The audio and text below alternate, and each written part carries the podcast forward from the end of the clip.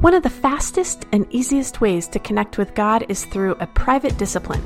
It's easy to get started, so why not try a simple prayer?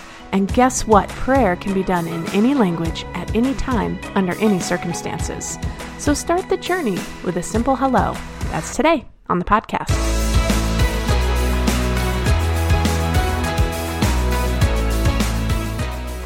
Hey, it's Marisa from the Tower Hill production team. Thank you so much for listening in to our Tower Hill podcast.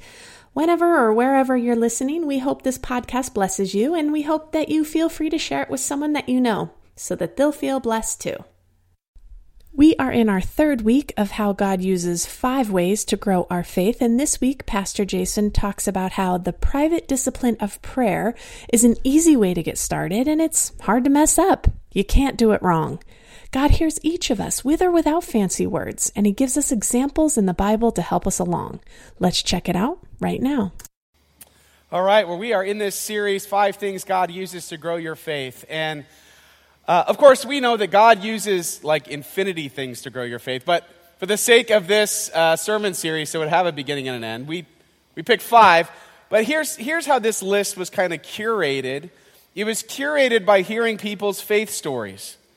And when hearing people who've grown in their faith, these five things keep coming up.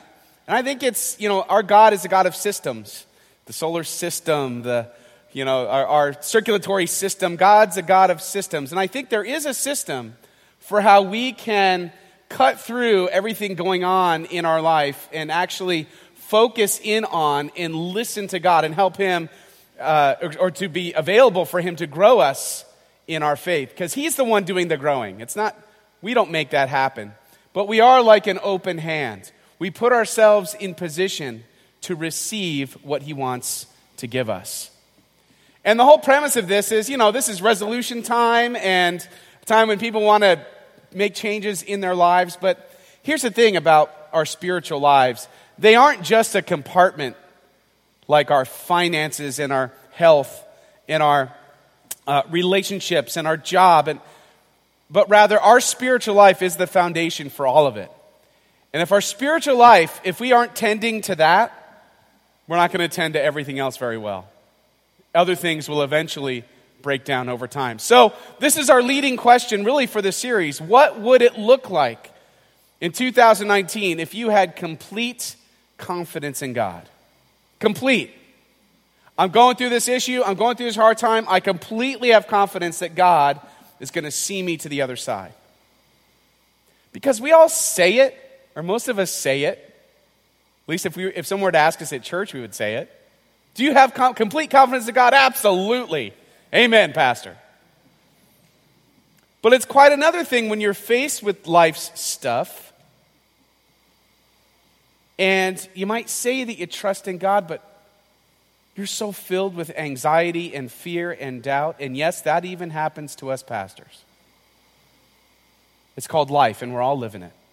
But what would it look like if we grew in our ability to have complete confidence in God.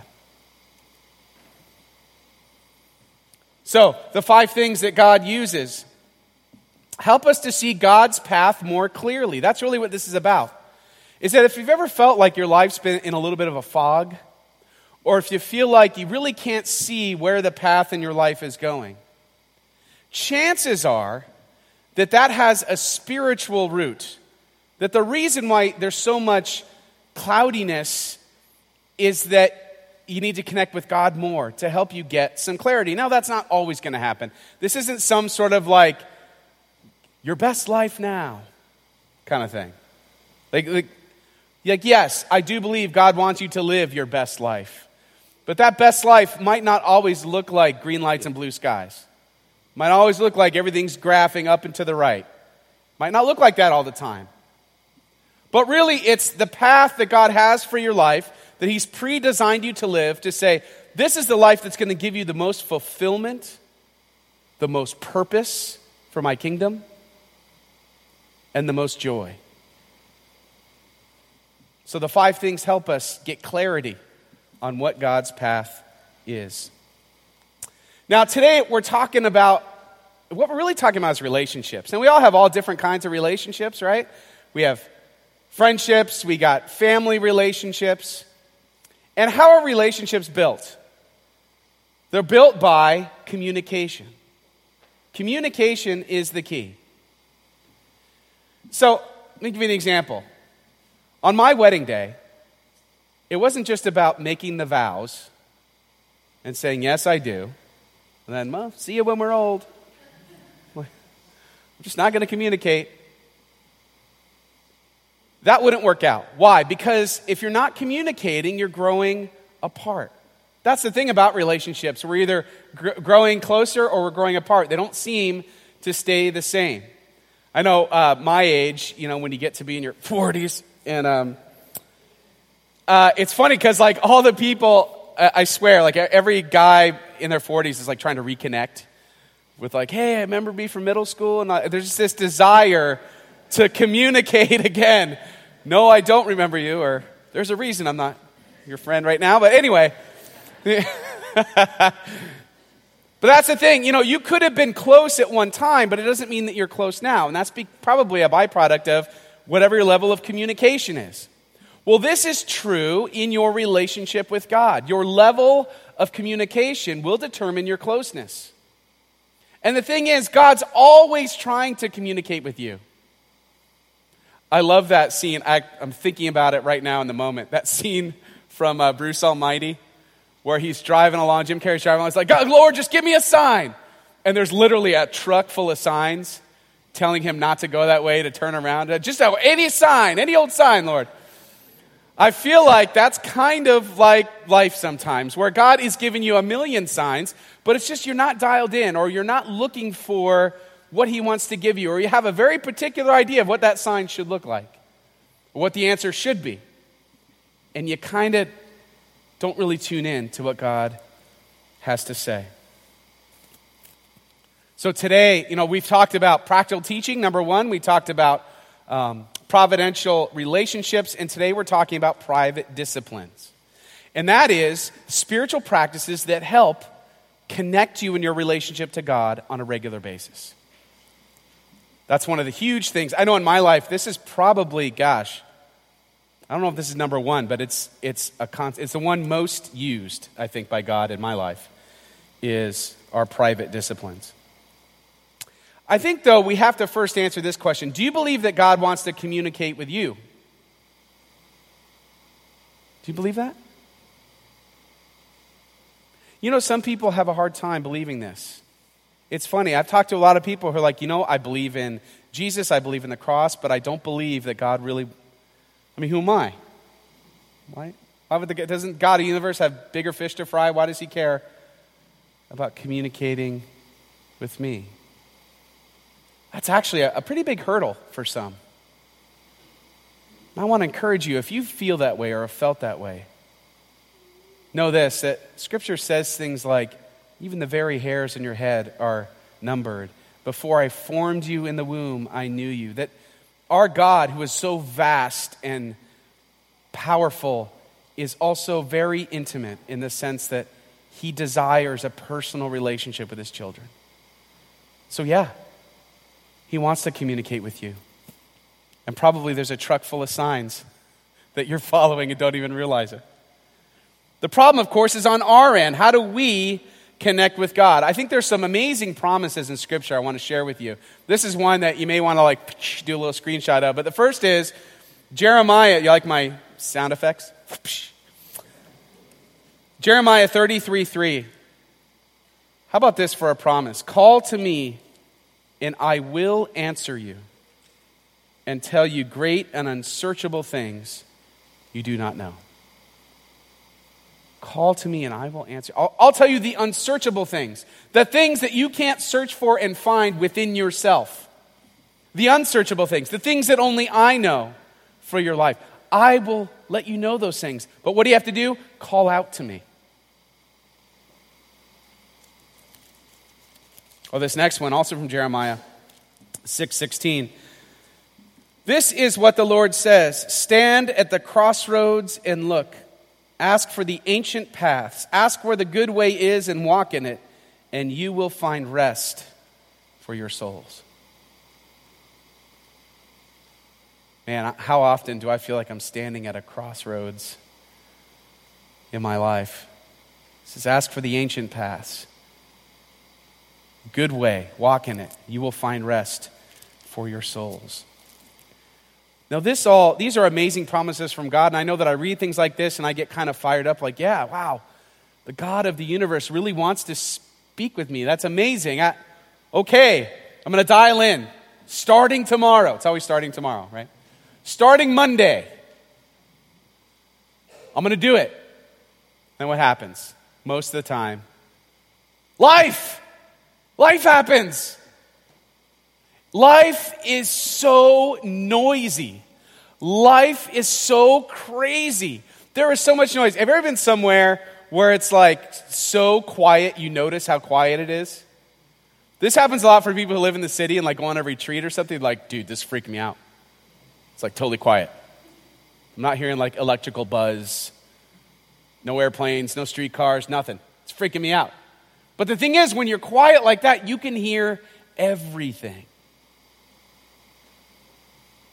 I feel like in our faith, we need to cultivate times of quiet in the middle of the noise, because that's the real secret.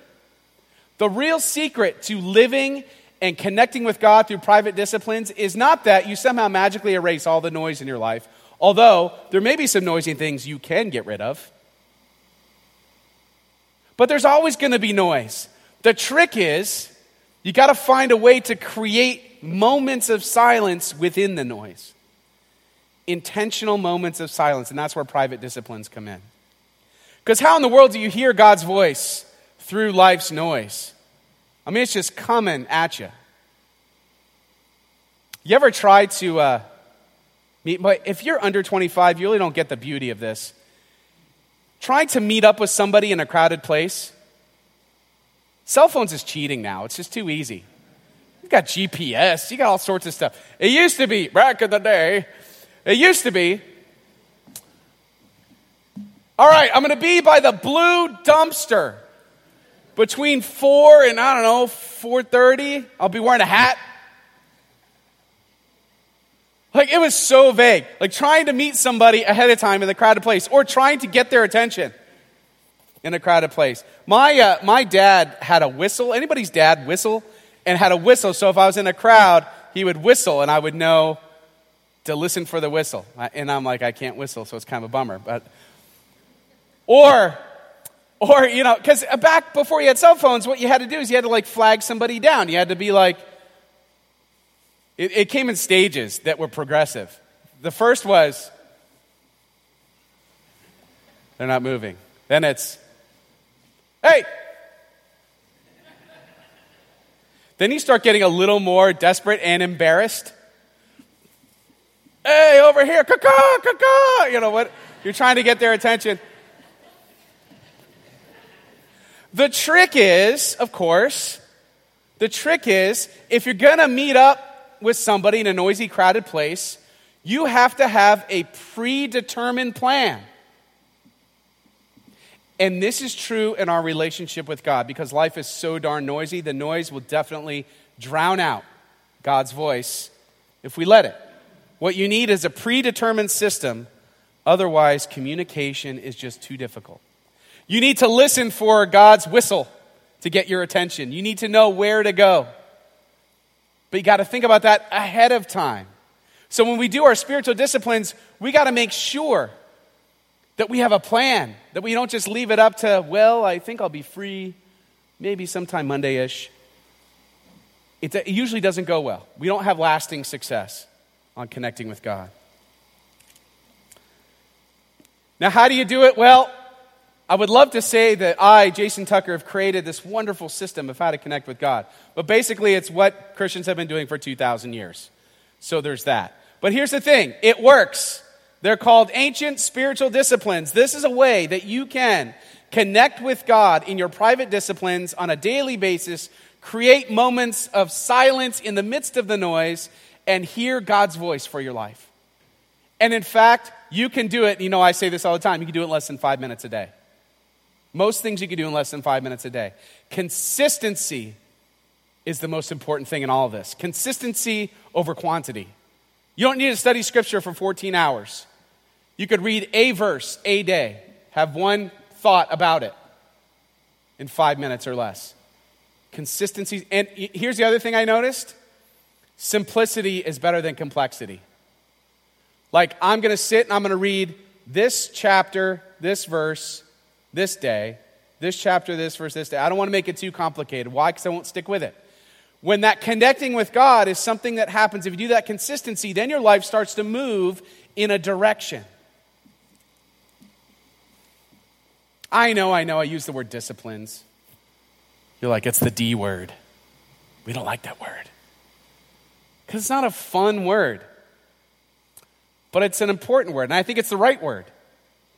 A discipline implies that you are making some kind of intentional effort to see it through.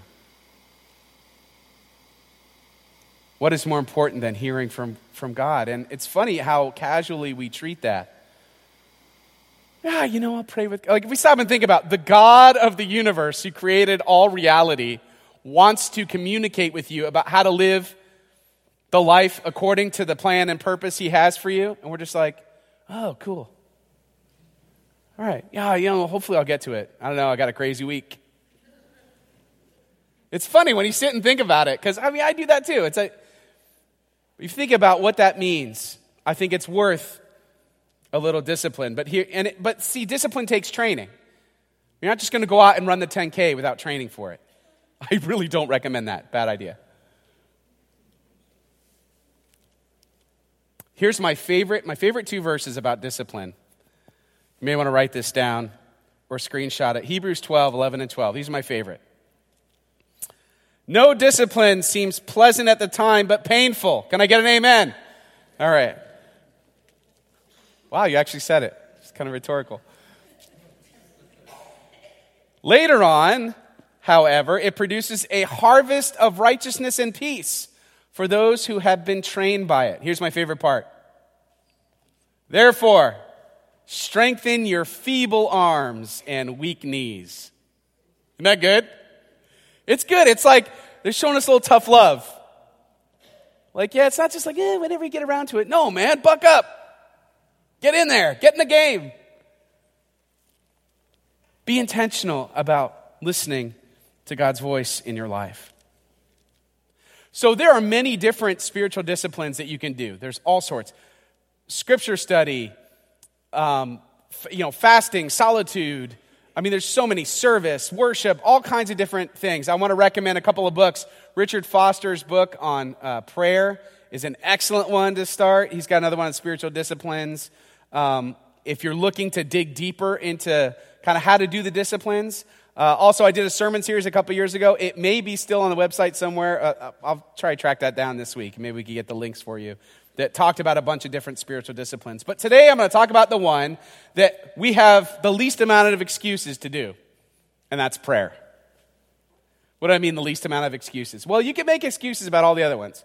Bible study. Well, I just don't understand Scripture enough. Doesn't really work for me. I need like somebody to kind of be there, teaching me, showing me what to do. Okay. Fasting. Well, you know, I'm diabetic or I got to take medication. I can't can't really do that, you know. Solitude. Well, I can't really, you know, I. You could come up with a lot of. Prayer is the one thing that every person can do. And yet it's funny how self conscious we get about prayer. I don't know, am I doing it right? It's got to be mad if I like do it wrong.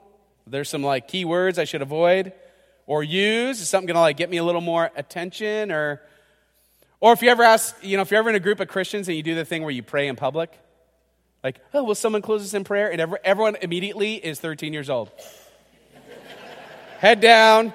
Do not make eye contact. Maybe he won't call on me. By the way, this happens at staff meetings, okay? So it's not just you. All right, who's going to close in prayer? It's just our, our default. Why? Because we're afraid we're going to do it wrong.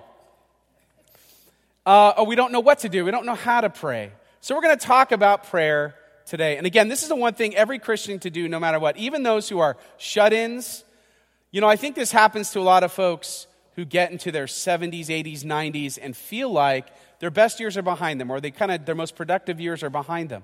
But the thing that they can always do, even if they can't leave their house, they can pray. they can always pray. When your eyesight fades, you can pray. When you're struggling, kind of losing control of other things in your life, you can still pray. So let's talk about what Jesus said about prayer. Let's go to Matthew 6. This is in the middle of the Sermon on the Mount, where Jesus is sort of telling folks how not to pray. Like, don't pray like it's a big show, because that defeats the whole purpose of prayer. And then he goes on to say how you should pray. And when you pray, do not be like the hypocrites, for they love to pray standing in the synagogues and on the street corners to be seen by others. Now, that word hypocrites, uh, it's not exactly the way we use that word today. This word in the Greek means uh, someone who is an actor, would have been called this word. Somebody who is playing a part, who is not authentic to who they really are, but they're playing a part. So do not be like those who are playing a part. For they love to pray, standing in the synagogues and on the street corners to be seen by others. Truly, I tell you, they have received their reward in full. What's their reward? People applaud. They are impressed by their prayers. But when you pray, go into your room, close the door, and pray to your Father who is unseen. Then your Father, who sees what is done in secret, will reward you. Notice he uses that word reward. Interesting. And when you pray, do not keep on babbling like pagans, which is my next band name.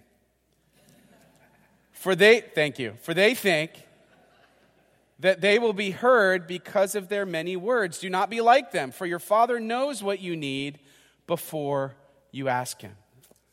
So, what's He talking about? He's talking about don't pray for show, prayer is about your heart. Prayer is about your heart. And I know, especially when you're a new Christian or you're not used to praying out loud or whatever it is, you feel like you got to do it a certain way. And, and you all of a sudden start speaking in Elizabethan English. Oh, dear Lord, thou art so lovely. Wait, who am I? Because you don't know. You, you want to do it right. You want to do it right. What Jesus is saying, you're doing it right when you do it. If it's coming from your heart, you're doing it right. Talk to God in your language, God understands it.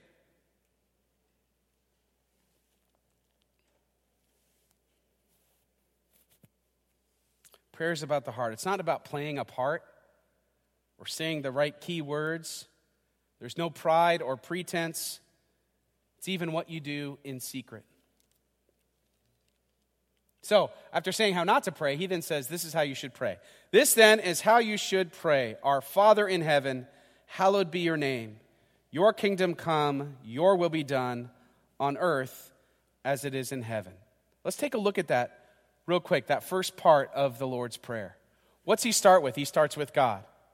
Basically saying, before you get to anything else, before you get to what you need, this is how you should pray God, you are the Holy One. Thank you for who you are and for what you've done for me. And I pray that your will is done here on earth just like it is uh, in heaven. Now let me get to what's next. He says, You start with God when you pray. This is the way you do it. Then the next part Give us today our daily bread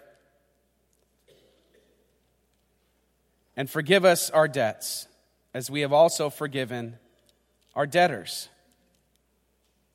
So then you see, then it goes to like helping us in our life, helping us please provide for us our daily bread, and how we treat one another. Be a part of that. Be a part of our doing life with one another. Making God and God's kingdom first, and inviting God to provide and be involved in our lives. And then verse 13, and lead us not into temptation, but deliver us from the evil one. In other words, help us to do all these things. God, you are number one. May your will be done above all others, including my own. Pray for my daily life, that I may live the right way, that you would provide for me. And I know that, my, that temptation can derail everything. So I pray that you lead me, keep me from temptation, in order that we may be delivered from evil. This is what Jesus says on how to pray. Prayer is about inviting God into our lives so we can hear his voice through the noise.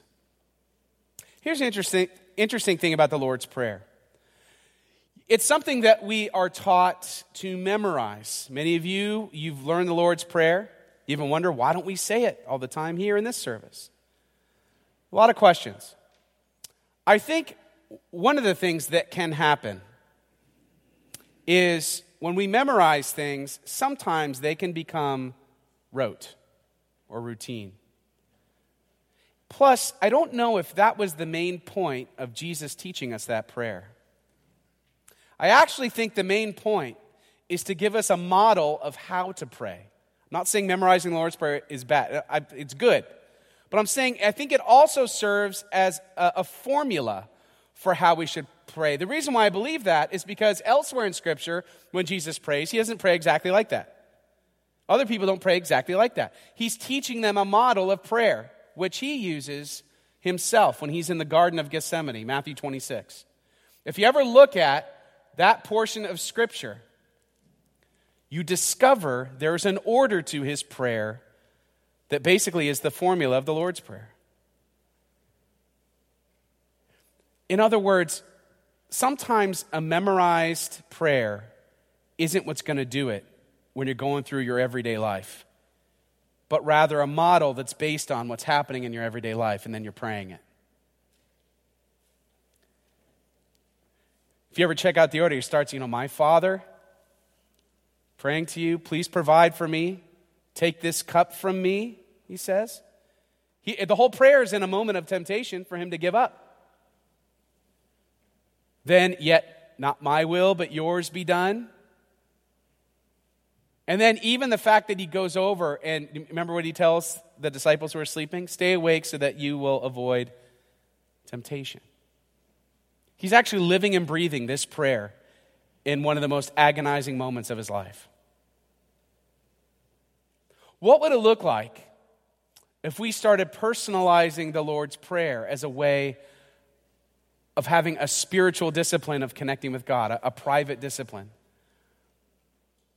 I, uh, in your bulletin today, I came, came up with a short prayer exercise that's designed to be done in five minutes or less, that is a way for you to personalize the Lord's Prayer for your life. So, what I'm doing is I'm giving you a head start on tomorrow or later today, whenever you want to carve out some time and start practicing the spiritual discipline of prayer. You know what you're going to do before you get to that time. So, this is the, the key thing when you're starting any spiritual discipline, but especially uh, with prayer. Private disciplines. Number one is you got to pick a time and place ahead of time. Schedule it, get it on the calendar. On my calendar, all my prayer times are scheduled every day because it reminds me of what I'm supposed to be doing. It's just life. You'll forget if it doesn't get into your, into your schedule. And then, for example, this week or tomorrow, whenever you can do it, you can use the Lord's Prayer exercise. And then, after you do the Lord's Prayer exercise, think about to you know plan ahead for the next day. Think about what it is that you want to do next. And again, simplicity over complexity is the key. Consistency over quantity. These are important ways. And here's why this matters is because the more you connect with God on a regular basis, the more you're going to find yourself starting to go down that path. Again, it's bringing clarity to the path that God has for you. That is the only way I know. This way, this kind of five things God uses. Tuning into God, this is the only way that I know to get where God wants to take me. Relationships can only grow with communication. May your relationship with Jesus Christ grow this week as a result of your communication. Amen.